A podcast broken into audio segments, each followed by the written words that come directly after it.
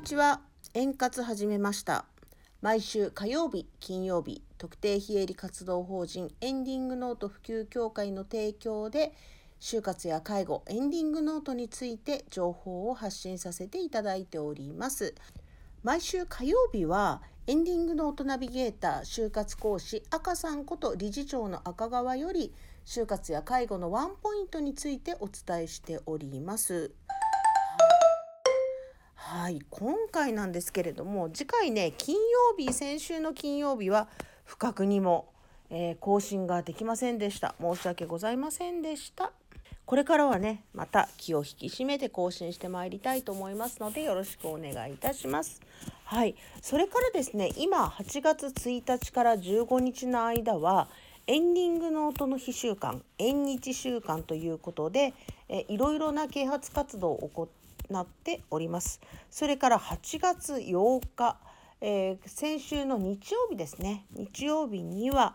エンディングノートの日2021ということで、えー、参加型のパネルディスカッションオンラインパネルディスカッションを開催させていただきました今回のテーマは、えー、生前葬は最高のマインドフルネスということで12月18日に予定しております。現代忍者ラキアマルさんの生前葬について、えー、現在までの進捗状況とそれからですね、まあ、ラキヤマルさん自身の気持ちの変化みたいなものをご紹介させていただいたりパネラーには浄土真宗本願寺派のご住職櫻井光樹ご住職をお迎えしたり、え、株式会社ひまわりコーポレーション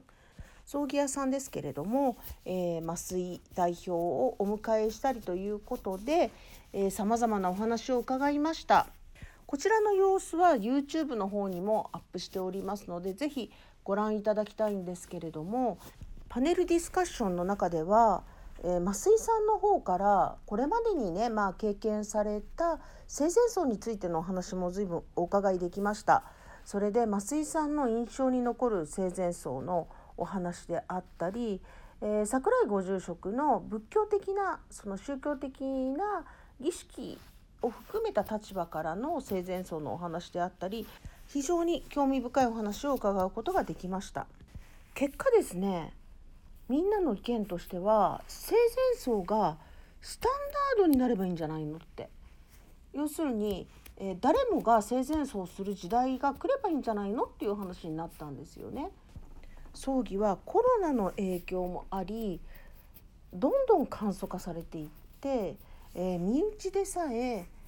県をまたげば来ていただけないとか顔を合わすことがないっていうことが多くなった現代においてまた人生100年時代という今本当に長生きな時代になって葬儀ってどういうふうに考えたらいいんだろう。何を目的に行うんだろうというところを考えていったわけですけれどもそれが生前葬を行うことで何か可能性こうこれまでの葬儀に変わるような何かができるのかどうかっていうところを話していったんですけれども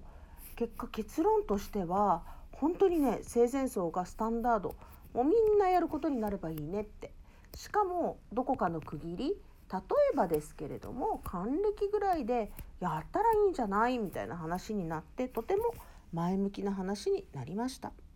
死んでもないのにね葬儀なんかやるってちょっとなんかあんま良くないんじゃないのとかうーん気持ち的にどうなのって思われる方もいらっしゃるかもしれないんですけれどもきっと YouTube のみんなの話を聞いていただくと考え方がちょっと変わってきたりするかなと思いますので是非ご覧になってみてください。またエンディングノート週間15日までの間には11日には葬儀を考えるワンデイ講座また13日にはお墓のことを考えるワンデー講座なども開催いたしますのでぜひご参加ください。エンディングノート普及協会の公式 LINE の方では